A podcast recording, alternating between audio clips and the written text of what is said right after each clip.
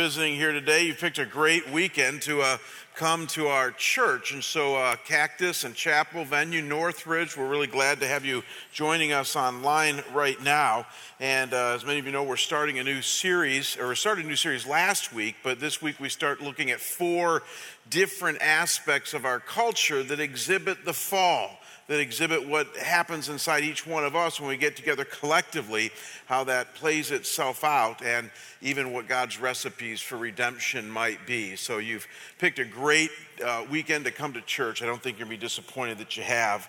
Uh, before I pray and we get into our, our time in the Word, uh, you might have noticed in the bulletin or you might have heard this week that our, our dear friend, Pastor Tom Shrader, died this past week, uh, went into glory. Uh, it wasn't a shock to those of us who, who have been tracking with him or who spent time with him. Last April, Tom was basically told he had just a few months to live because of his lupus and heart disease and then some other complications. Eventually, he had cancer.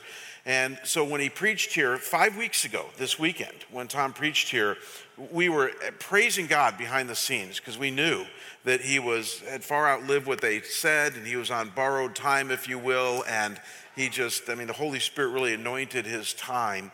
And I was able to be with Tom uh, just a few hours before his death uh, last weekend and uh, help usher him into glory. And, and I will just say, as a pastor, I don't say this usually too often publicly because my job is not to grieve publicly, it's to lead people through the time of grieving. But as somebody who loved Tom deeply, man, I'm going to miss him like crazy. I, uh, I never met a pastor like Tom. I don't know if I ever will. And I know that many of you have been ministered to him by as well. Uh, he, um, he actually requested that the funeral service be done here at Scottsdale Bible, uh, one, because of the size, but also because of his friendship with our church. So, uh, two weeks from yesterday, 10 a.m., so February 2nd, we're going to hold a service here for Tom. And my guess is it'll be absolutely packed, if not for Redemption Church, also from Scottsdale Bible. So pray for his family. Sarah and Haley are his two daughters. He has, uh, they're both married. They have grandkids. Uh, Sandy uh, was his, or is his wife. And so I pray that you would uh, pray for them too. So let's bow right now and pray, and then we're going to dive in. Father God, we do thank you for the great hope that we have as followers of Jesus. That as the Bible says, we grieve just not like the rest of men who have no hope. And so, God, we grieve and we hope at the same time. And that's a very difficult thing to do. So, Lord, we're going to miss Tom like crazy. And, and Lord, I, have already felt lonely and empty this week as I realize that, at least until heaven, I'll have no more conversations with him. And God, many of us have been touched by his ministry and how you used him in his personality and his gift mix. And so, Father, we pray for, for Sandy. We pray for Sarah and Haley, his family, his grandkids. We pray that you'd be comforting them during this time as they tell stories, as we all tell stories about Tom, because he was such a character. May it bring smiles to our faces, and may the depth of his teaching continue to mark us today as well. Father, speaking of teaching, we're going to turn to your word right now, and we have a very important topic before us this idea of the fall and how it's playing itself out in the culture around us. And so, God, give us ears to hear and eyes to see, to understand your word, your revelation rightly, and apply it diligently to our lives. And we pray these things in Jesus' name, and we all say together, Amen. So here's a good starting place because every one of you feel it, every one of you know it. We could all tell stories about it, even from this past week, and that is that life today moves incredibly fast. In fact, let's just say it like it is it moves too fast.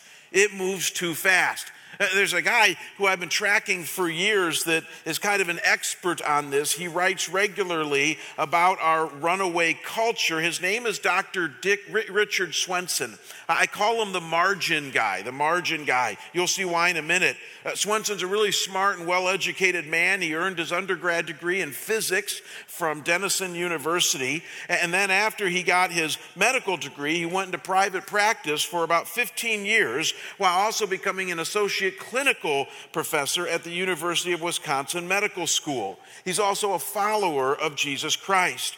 And because of his clear sense back in the 1970s and 80s that his patients' lives, as well as his lives, were con- careening out of control and that they had some physical and emotional and spiritual problems, not due to just failing bodies, but due to the impact of culture around them, he decided that he was going to put his money where his mouth is and he, he quit medical practice he, he went down to about a 20 to 30 hour work week. He, he had a lot of margin to his life, and he decided he was going to make his living writing and speaking about the out of control pace of modern life and how to get some control back.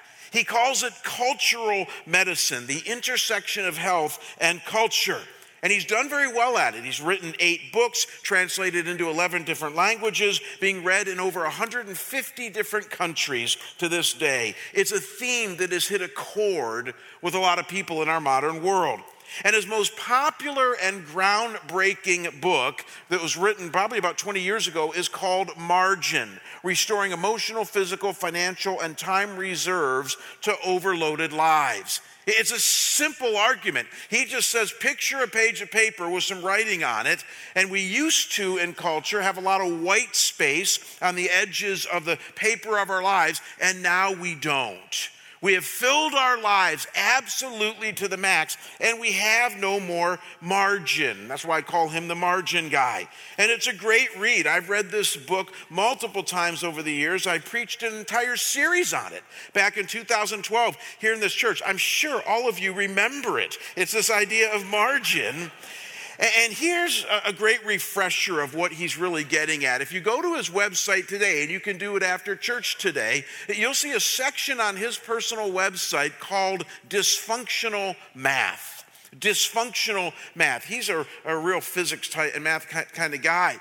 And his, his definition of dysfunctional math is that when you look at the statistics of what is happening in culture today, when it comes to knowledge, when it comes to transportation, when it comes to our everyday lifestyle, there is an exponential growth of change that is happening right now and has been for the last 100 years. Now, watch this that has never before been seen in the history of the world. In other words, when you look at the level of change in the world, for as far back as we know, it, it, it does increase, but it increased at a relatively slow pace. And starting about 100 years ago, it, it started to exponentially careen out of control. And he calls it dysfunctional math. Uh, uh, let me read for you some of these stats off his website because this is going to blow you away. At least it blew me away. It shows us just the complexity and fast paced nature of the world we live in. He says more video is uploaded to YouTube in 60 days than all three major television networks created in 60 years. Let that sink in a minute. He says Google scientists recently counted over 1 trillion URLs on the web. 1 trillion right now there. In your general lifestyle, I love this one. He says that if you go to Starbucks, he's actually done the math, there are over 55,000 configurations of coffee at Starbucks. If you have a job, he says that each of us, right now, if you're an average desk worker, you will start something new at your job about once every three minutes. If, if, you just live a normal American life, he says that you need to learn to operate about 20,000 pieces of equipment in your lifetime. I mean, these are just normal things. I love these ones on artificial intelligence. He says artificial intelligence is increasing 10 million times faster than human intelligence. He says information is increasing at a compound rate of 60% annually. He says there was more change in the last century, the 20th century, than all recorded history prior to 1900, and there will be a thousand times more change in this century than the last one. I mean, it's just exponential growth. I love this one. He says in the year 1800, there's only one city in the world with a million people in it. Today, there are 381 cities with a million people in it. I mean, it's just incredible when you look at the stats. He's a physician, so those of you who are physician minded will love these ones. He says there are 35,000 publications a year in neuroscience, and no single researcher knows even 1% of that. He says, if I read two healthcare related articles every day for a year, next year at this time, I would be a thousand years behind in my reading. That's how fast knowledge is increasing today. And one last one. There's so many of them. You can read it later or just blow your mind. Uh, for those of you young families, Venue especially, uh, uh, you feel this. He says the cost of raising a child to age 18, so not including college, just to age 18, is now an average of $235,000. And that's up 40% from just a decade ago. You see, here's what I need you to feel, and you already feel it, but maybe now you might know why. And that is that culture is increasing at a pace in its fastness, in its complexity, in its knowledge that, that, that we have to label it dysfunctional math. We all feel it, we all know it. And here's what you need to tie together it's why we're frantic. It's why we can't seem to keep up. It's why we even feel tired all the time. To use Swenson's terms, we're engaging in marginless living because we're massively overloaded. You know, I feel this all the time, and I feel guilty about it. I mean, I've been doing this, studying this stuff uh, since I know Swenson. I've been studying this stuff for almost 30 years now, and yet every week my battle is not to get caught up in the frantic pace of the culture around me. Last week I was talking to my dad. I talk to dad every Sunday night now that mom's gone. He likes to talk to me more now that mom's gone, and so it's kind of fun. And uh, which means about, about 20 minutes, and then he hangs up. But we talk about 20 minutes every Sunday. And I was telling dad what I was preaching on in this series, and I said, you know, out of the four things we're looking at, I, had, I got three of them nailed down tight. Like next week when we talk about values, I got an up on most of you guys. The week after that, when we talk about our view of God, I'm there. When we talk about hope, I got it. But I said to my dad, when I talk about this idea of frantic pace and marginless living and all of that, I feel like a hypocrite. My dad, being gentle, said to me, Nah, you're not a hypocrite, you're just human. But I said back to him, Well, let's just clarify I'm a fallen human. And that's really the point, gang, of this series that our drivenness, our constant frantic pace, our lack of white space on the pages of our lives, it's all indicative of the fall. If you wonder where it comes from, why our culture is the way it is, it's because you get a bunch of sinful people together in a thing called a community, Scottsdale, Phoenix, wherever you live. And before you know it, that conglomeration of sinful natures can create some insecurity and dysfunction in a culture. And so that's why this series is so important to look at because we're not just establishing that you're fallen, we're establishing that we're all fallen. And when all of us get together as a community, even as a church, what do our sinful natures together produce? And one of the things that we're seeing here today, and you can't escape it, is the frantic pace of modern culture. You feel it, I feel it. We can't escape it in 21st century living. It's the fall of humankind working itself out in our culture.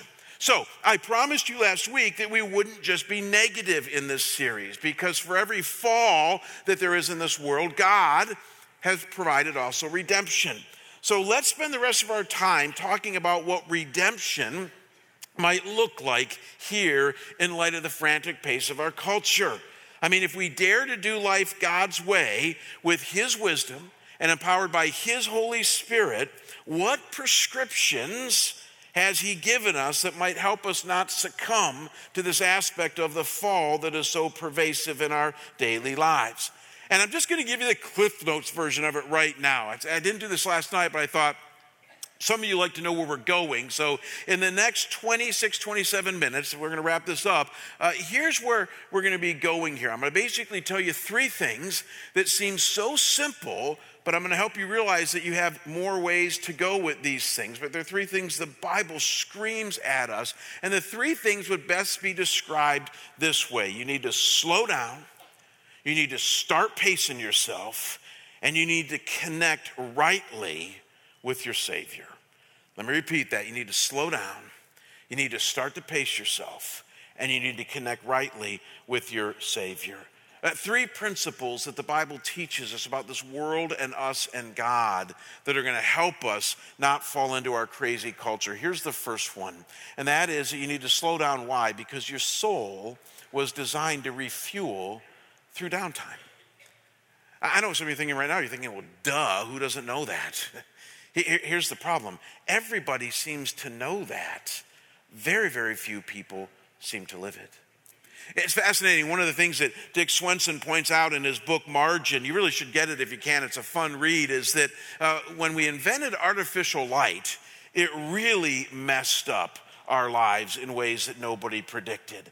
In other words, think about remember that show Little House on the Prairie? You guys ever remember that show? Some of you didn't watch TV back then because you were legalists, but there was a show called Little House on the Prairie. And, and, and, and, it, and it chronicled life in the 1800s on the prairie and what it was like. And if you remember that show, they didn't have electricity, all they had was candles. So if you can think of that scene, they would go to bed when the sun would go down, and then they would get up when the sun would rise. And they might have a candle once in a while to, to maybe read by candlelight, but you'd risk great fire to your home. So they didn't do that very often. There was a natural rhythm to life, Dick Swenson points out, before we created artificial light. And, it gave you plenty of sleep, and, and it gave you kind of a, a natural way to have downtime in your life.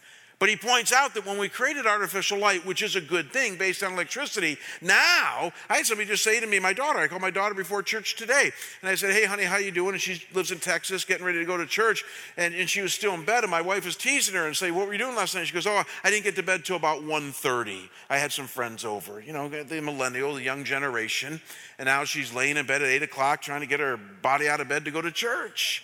How could she stay up till 1.30? Laura Ingalls would have never stayed up until 1.30. I, I mean, how can something like that happen? Well, she has this thing called a lamp and a TV and, and street lights and all the modern conveniences, which I'm not saying are bad. They're wonderful things, but what we need to see here is that that can create havoc on our bodies, which were, which were designed to slow down. You see, here's what we need to understand God has designed our lives to have consistent, regular time to refuel. And this, this is going to be what some of you push back on. And that can only be done through things like stillness and downtime in your life. Not watching TV, not going for a walk, not having a hobby, all those are good things to do, but actually slowing down to the point that you are still and can refuel in quietness. I, I, I, was scouring the Bible over the last few weeks to try to find some verses that would kind of underline this idea of stillness and downtime. And, and what hit me was how many there are in the Bible that talk about the fact that we need to live our lives with a healthy dose of stillness in our lives. And so instead of giving you just one or two verses for this point, which I'll do for the other two points, uh, let me do something right now that I think will be kind of special. In Northridge and Chapel and, and Venue and Cactus, I think this will be helpful for all of us. I, I'm going to sit on my stool here and read some of the verses. By the way, in this one search, I found just 90 of them in the Bible, 90 to talk about stillness. Let me read these for you. They're not going to be on the monitor, not on the screen. Just kind of maybe close your eyes and soak them in. And, and, and this is what God says to you about this idea of stillness. Psalm 46, verse 10 Be still and know that I am God. Exodus 14, 14 The Lord will fight for you. You only have to be silent. Isaiah 40, verse 31 But those who wait for the Lord, they shall renew their strength. I like this one, Job 37, 14. Hear this, O Job, stop and consider the wondrous works of God. Many of you know this one, Psalm 23 The Lord is my shepherd, I shall not want. He makes me lie down in green pastures, He leads me beside still waters. Uh, Psalm 131 I've calmed and quieted my soul. Like a weaned child with its mother, like a weaned child, my soul is before me.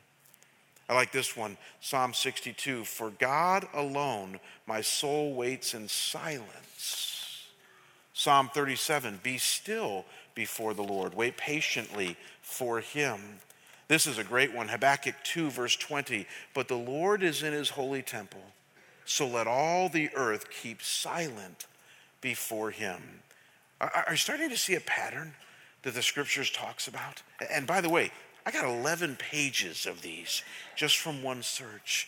This idea that God, who knows you and designed your soul, wants you to have regular time where you're not just doing something, but you're actually still and quiet before Him to refuel your soul. You know, I became a Christian 38 years ago this year. So in two years, I'm going to celebrate my 40th birthday or rebirth day as a Christian. And, uh, you know, when I first became a Christian back in the early 1980s, one of the first things my little church in, outside of Cleveland did is they put me in this class that they had. And it wasn't a newcomer's class, it wasn't a membership class, it wasn't a doctrine class. It was a single class that was called How to Have a Quiet Time. Some of you remember these days where we actually taught Christians, new Christians especially, how to have what we call a quiet time. And some of you are new to this going, what in the world's a quiet time? Well, a quiet time is where you take time. And I remember them teaching this in this class. They said you take time every day. I raised my hand. Every day? They were like, yes, every day you take time and you get alone with God with no radio, no cassette tapes. This was back in the 80s, no TV on and just you and God get absolutely quiet and you read the Bible and you talk to Him and pray. And then they even brought some Richard Foster stuff in it from his book, Celebration of Discipline. You need to learn to meditate Christian wise on the Lord and on the truths of His Word. And the idea was to spend a good one half hour to an hour every day in quiet time. And here's what's so cool about those early days in my faith is that because that was a class taught at my church and because many people were into that, we constantly talked about what God said or did to us in our quiet time. And here's the sad thing I just don't hear a lot of Christians talk about that anymore today. I don't hear Christians talk about what God said to them in their quiet time or whatever you might call it, your devotional life, your times with Him. The simple point is this is that it does a lot of good for your soul in order to learn to spend stillness before Him, because in that stillness, God meets us and He fills us up. If you don't hear anything else today, maybe hear this point your soul was designed to refuel through downtime. It's the first recipe God gives us to dealing with a frantic, runaway culture that impacts us on such a regular basis. Now, these kind of build one upon the other. Out of these times of stillness and downtime, there's a second thing that God shares with us that can reverse the curse of our frantic pace culture, and that is this principle that life is best lived at an even and sustainable pace. I told you this was coming. Remember that? I said we need to slow down and then learn to pace ourselves. So, this is the principle life is best lived at an even and sustainable pace. In other words, contrary to what our modern culture tells us about life, because no one talks much about this, God tells us that life is best lived with a rhythm or pace that prepares us, now watch this, to sustain ourselves in the long haul. And you're saying, like, sustain myself for what? Well, how about fruitful service to Him?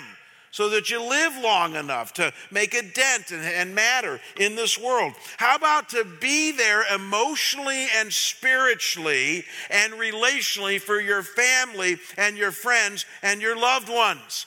You know, we all know that as people age, they get more cranky they get more crotchety, they get more controlling, and that's just part of aging. But part of what happens too is that we've allowed the pace of life to not sustain us in the long run because life is too fast paced. And so by the time you get old, you're so tired, you don't want to put up with the younger generation. So, this is a really important principle for many of us in our lives to put into place now this idea of an even and sustainable pace to prepare us for the long haul. And what you need to know is that this is eminently biblical. Now look at a couple of passages with me right now from the Proverbs. The Proverbs, many of you know, are wise sayings found in the Old Testament. And Proverbs 13 11 says it this way it says, Wealth gained hastily will dwindle, but whoever gathers little by little will increase it. I put in yellow there what I want you to focus on that little phrase, little by little, because what you need to see is that there's a pace and a rhythm to this. God is saying, man, if you want to ha- have a fruitful and productive life, then day by day, week by week, month by month, year by year, little by little, have a faithful, consistent rhythm to life in whatever you do, and you'll probably do it well. It's this principle of pace. And then if you don't buy that one, look at this one. This has more visuality to it as it gives us a visual here. It says in Proverbs 28 19 through 20, He who tills his land will have plenty of food. But he who follows empty pursuits will have poverty, I like this, in plenty. A faithful man will abound with blessings, but he who makes haste to be rich will not go unpunished. Now, what's it saying? Contrast these two phrases in yellow tills his land and makes haste. You and I don't live in an agrarian culture today, but they do exist around the world today. And if you lived in an agrarian culture where agriculture was your main source of living, and you didn't live in a time and day where you have combustible engines and electricity and all that, the only way to till the land would be either by hand or with the help of maybe an animal, like an ox or something like that. So picture a guy with a huge field and maybe a few of his kids tilling a land either with an animal or by hand. And how would they do that? Well, they'd do it like this, and like this, and like this, and like this. And row by row by row. Are you sensing the rhythm to life? Field by field, they would till the land. And what God says is that he who tills his land is eventually going to have plenty of food, but somebody who wants to find shortcuts to that is going to have poverty in plenty. Because if you try to find shortcuts, now watch this, to the pace of life, then there's going to be some consequences to that. And here's the simple point, gang. What the Bible tells us is that life is not meant to be lived at 110%. And that's where it goes against our current culture, right? Because if you read men's health magazines and adventure magazines and you watch Vin Diesel movies and things like that, eh, the message that you get is man, just go for it. I mean, just live at 110%, man, always be in top gear. And the Bible says, man, if you do that, you're eventually going to crash. Because what comes up must come down. And you cannot sustain that for all of your life. And again, I know what the pushback is. Some of you are saying, well, I've been doing that for 60 years and I've sustained it well. Ask your spouse after church today. Seriously, what kind of impact that kind of living has had on your relationships, on your soul, on your spirituality. So maybe you've escaped the consequences physically so far. But we're not talking just physical. We're talking about relationships with God, with others, your soul, your emotions. You were meant to live life at an even and a sustainable pace. You know, I confessed earlier that I, uh, I, I, I preach strong on this subject, probably even too strong, because it's just so eminently personal to me, and I, and I wrestle with this every single day. I had an amazing experience here at our church about three, four years ago that I didn't think I'd get through. I've, I've told you about it before, but maybe you've forgotten. You know, I'm on my 12th year here as your pastor at Scottsdale Bible, and the first five years here were just a whirlwind. I mean, we had to right the ship. We had a lot of work to do. I, I was, I was uh, lovingly, lovingly battling a lot of people who didn't want some change and I won. And uh, and and you know, and it was uh, and it was really a hard five years. I mean, it really was. I, I, I was like, wow, this is a lot tougher than I thought. Uh, but we weren't near done yet. That just established, you know, that I was your pastor and that we needed to move forward. And in 2012, we announced this three-year campaign that many of you remember called Compelled by Grace. And it wasn't just a huge financial campaign; it was a huge vision campaign. Because we were talking about what we want to do on this campus. We were talking about starting another campus, which we did. We were talking about developing a more aggressive strategy to world missions. I mean, we just went for it. And during that three year campaign, God showed up and our church grew and people got saved. And it was an incredible time, more importantly, of just galvanizing us as a church. Some of you felt it. But we stopped whining less. We stopped being petty about silly things. My, my, negative emails decreased dramatically through that series. Seriously, I mean, it was really beautiful to see because we got our eye on the things that mattered most. But it was a lot of work. And at the end of 2015, as we were finally wrapping up this whole compelled by grace thing, and this doesn't happen to me very often, I hit a massive wall that I didn't see coming. I mean, my joy factor was really low. I, I, was burned out in being a pastor, and I didn't even want to be a pastor anymore. Uh, my friend Dave Cavan is here right now. I just saw him. There he is. Uh, Dave, look up at me. Dave, Dave's right there. And, uh, and, and Dave and I remember having breakfast, and I'm just whining to him about how hard this is and how I just don't even want to be the pastor of this church anymore. And you, you got to have friends like this. He looked at me and said, You're way too young to feel like that. and he was right.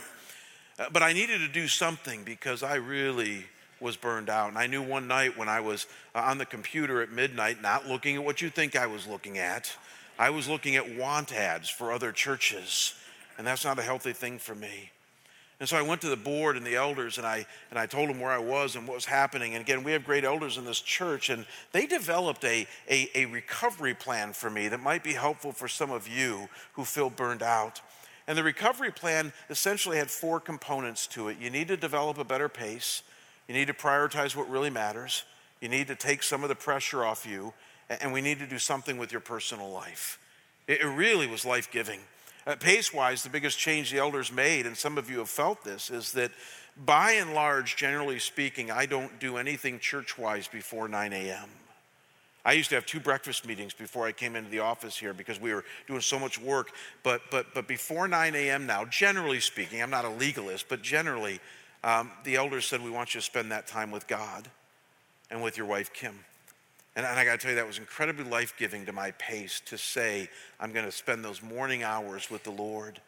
And then under priorities, they said you need to get some of your priorities right, and, and you need to start prioritizing preaching and teaching, because that's what we're actually calling you to do.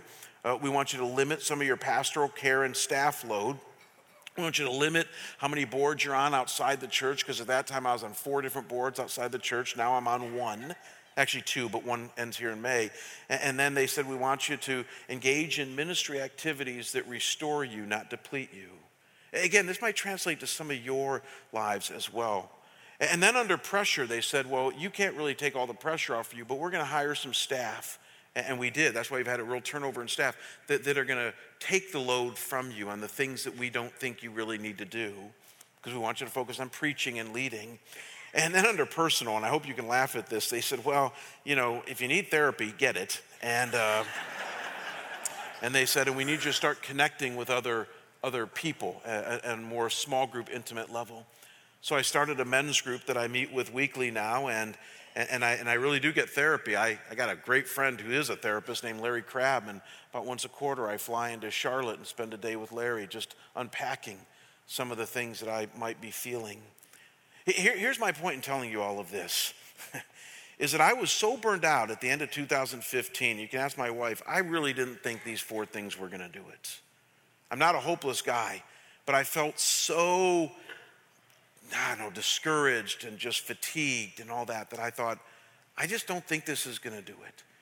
And I was surprised, as Lewis would say, I was surprised by joy by about April of just applying this for three or four months, how my spirit started to get buoyed, how my energy returned, how my hope came back just through pacing myself. And I got to tell you what, that was only two and a half years ago, I, almost three. I can't tell you how great I feel today. I still battle the frantic pace of culture, but I've learned in pacing myself, it helps tremendously for what God might want to do through you and through me in the long haul. I was with a dear friend this week who, who had a terrible skiing accident and, and he's bound up at home for a few weeks. And he said to me as we were talking, he's a very, very successful professional man. And he said, You know, as I've been down here resting from the skiing accident, you know, and, and kind of downtime, he said, I've realized my life is going way too fast. and I desperately need to pace myself.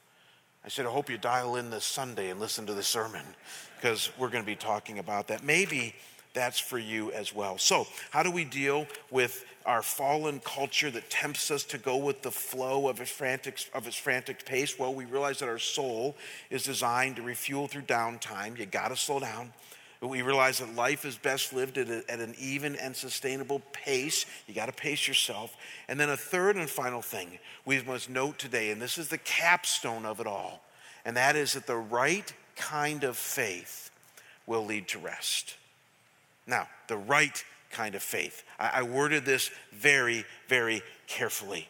And some of you are saying, what do you mean by a right kind of faith? One last scripture. Let's let the words of Jesus speak to us, and you're going to catch on to what I mean by this right now. Jesus said in Matthew 20, 11, verses 28 through 30, Come to me, all you who are weary and heavy laden, and I will give you rest. Take my yoke upon you and learn from me, for I am gentle and humble in heart, and you will find rest for your souls. For my yoke is easy and my burden is light. Now, let me ask you guys a question. I can't see you over at Northridge and Cactus Venue and Chapel, but I can picture it based on the response of Shea here. But I want all of us to participate. How many of you have ever heard these words of Jesus before? Raise your hand. It's one of the things that I love about Scottsdale Bible is that many of you know the Bible, and these are rather common words of Jesus because they're nice words. They're like inviting words of come to me and I'm going to give you rest. Here's the problem with the fact of why most of us know about the, these words of Jesus, and that is if you ever really wrestled with what Jesus is saying to you and me here? And what I mean by wrestle is have you ever wrestled with what he really means by come to me and I will give you rest? Because on my most honest days, and let's just be honest right now in the house of God, and I think God can take this kind of pushback, I'm tempted to say to God, God, coming to Jesus doesn't always seem to be restful. And if God was to say, What do you mean by that, Jamie? I'd say, Well, God, when I came to you and accepted your son Christ as my Savior, within about a year, I realized I now need to do this. I need to battle sin, forgive others, deny self, obey you, love others, read the Bible, pray, keep watch, be on guard, go to church, serve, worship, give generously. Tired yet? In other words, there's times where I feel in my Christian life, and I know you do too, that I've traded one frantic pace in the world for another frantic pace now in my Christian life. Any of you relate to that? And it doesn't help that at church they overload you then too with all these other things that we need to do. And before you know it, we're just like the world around us. Then we come to church and go, Come to me, all ye who are heavy laden, and I'll give you rest. Take my yoke upon you and learn from me, for I'm gentle and humble of heart, and you'll find rest for your souls. And we go, Amen. And we have no idea what Jesus means by that because we're not really experiencing that. So, what does Jesus mean by this? What have we not understood about this passage? Here's my best stab at it. The first thing you need to do is understand the context of Jesus' words here in the whole Gospel of Matthew. In the Gospel of Matthew, much of Jesus' teaching, now don't miss this, is in the context of the Old Testament law and all the RRs. RRs, all of you are familiar with. They are religious rules. And we have them today, and they had them back then. And so much of Jesus' teaching is in the backdrop of the Pharisees and the Sadducees and the scribes, the religious leaders, essentially saying to the people, if you want to be religious, you better obey all the things found in the law and you better live all of them perfectly and to the best of your ability. And then they even said, and we're going to help you obey the law by adding some of our own rules as well. And pastors do it today, right? Like we're expounding on the scriptures, we say, oh, by what this means is you shouldn't go to that show, you shouldn't eat this kind of food, you shouldn't do that, you shouldn't do this, you should never drink booze. All these things that we say and before you know it, you're already feeling overloaded enough with what the Bible says. Now you got what the religious leaders say, and that's the backdrop of Jesus' teaching here. They were burdening the people with all of these things the law and the religious rules. And so Jesus, in that backdrop, says, Come to me. Now, pause right there. Notice he didn't say, Come to my teaching, come to my principles, come to my lifestyle, come to my church come to my program. He didn't say any of that. He says, Come to me as a person, as an individual, in relationship. Just come to me. And he says, When you come to me, you're going to find grace. Before I ask you to do anything, Jesus says, we're going to talk about grace. How you can't do anything to earn my love. How you can't do anything to earn your salvation. How you can't do anything to get a place in heaven because you're too fallen. All you can do is come to me and receive my grace, receive my forgiveness, eh, receive me into your life. Start to walk with me because that's not burdensome and that's a joy. And then Jesus does say that once you've done that, let's be realistic, he wants to help us grow. Now, don't miss the, the, the, the order here. Come to him, experience grace, then he says we'll do some things to help you grow. And that's going to probably involve going to church, hanging out with some Christians, learning to forgive, learning to give generously, all the things that we talk about here. Those are things that Jesus wants to help us with. But don't miss this, gang. They always flow from his grace. And he says, if you get that, then you're going to find rest for your souls. Because the things that he wants you to do to grow are not going to be burdensome. They're going to flow out of relationship. It, kind of like for those of you who are in a really, really good marriage, uh, you know that if your spouse asks you to do something or says, I want to go to this restaurant tonight, and you don't really feel like going to it, if you have a great love relationship with your spouse, it's not burdensome to say yes because you take joy in seeing him or her pleased. That's what love is all about. Jesus is saying the same thing that when you come to me, come to me in relationship, come to me in grace. And as you do so, the things that we start to work on in your life aren't going to seem burdensome like all these religious rules. And here's where things get really tricky. One more thought on this, because this is really important. I've included for years an arrow that goes back to grace from growth, and here's why. One of the things I've noticed in church people is that over time, as our spiritual life gets stale, as things get mundane, as we go on in our spiritual life, it's easy to link growth with a bunch of rules. You ever notice that about church people? In, other words, we, we forget the grace. We think grace is for kind of the new Christians. We think grace is for beginners. And, and as we start to grow, we start to codify our faith we start to make it more of a program, uh, more of a, of a thing to do. And before you know it, we're telling everybody else around us, well, you should do that, and you should do this, and you need to be doing that. And whenever I see Christians like that, you know what I've realized?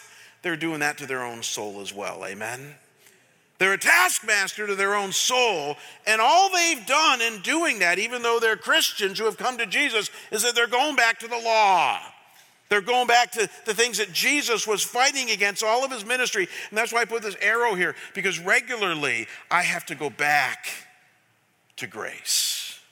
Regularly. And I've been doing this almost 40 years. When I find myself getting way too tough, too almost, uh, uh you know, rule centered. Rules are good, but they aren't what define us.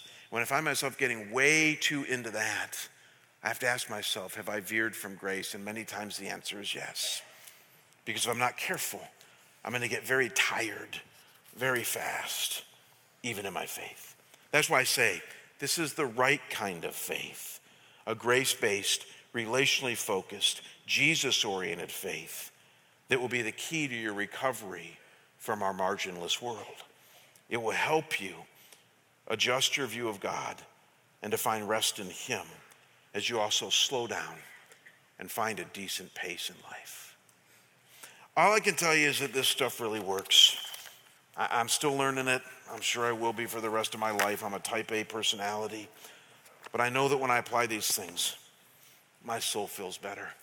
And I start to reverse the fall, even in this very fallen life. Why don't you bow with me? Let's pray. Father, thank you for your word. Thank you for the amazing teaching of Jesus who beckons us, who calls us to come to him because he knows that in coming to him in the right kind of faith, that we can find the best shot at rest for our souls. And Lord, I thank you too that that's just the beginning. He wants us to grow, He wants us to become more uh, like the people He created us to be. And so, Lord, at that point, we need to slow down, we need to pace ourselves, we need to do the things to sustain us in the long haul. God, I simply pray as we wrap things up here before our elder fund right now, I pray, God, that, that you would help us as a church to live these things, that we might be a model to our kids, our grandkids, that we might be a model to the culture around us, that we would not be those out there always in a hurry to get somewhere, blaring our horns, cutting in line, but that we might be people, Lord, who have a peace about us that we can tell people comes directly from you and the things that you teach and do in us. That's my prayer. I pray this in Jesus' name. Amen.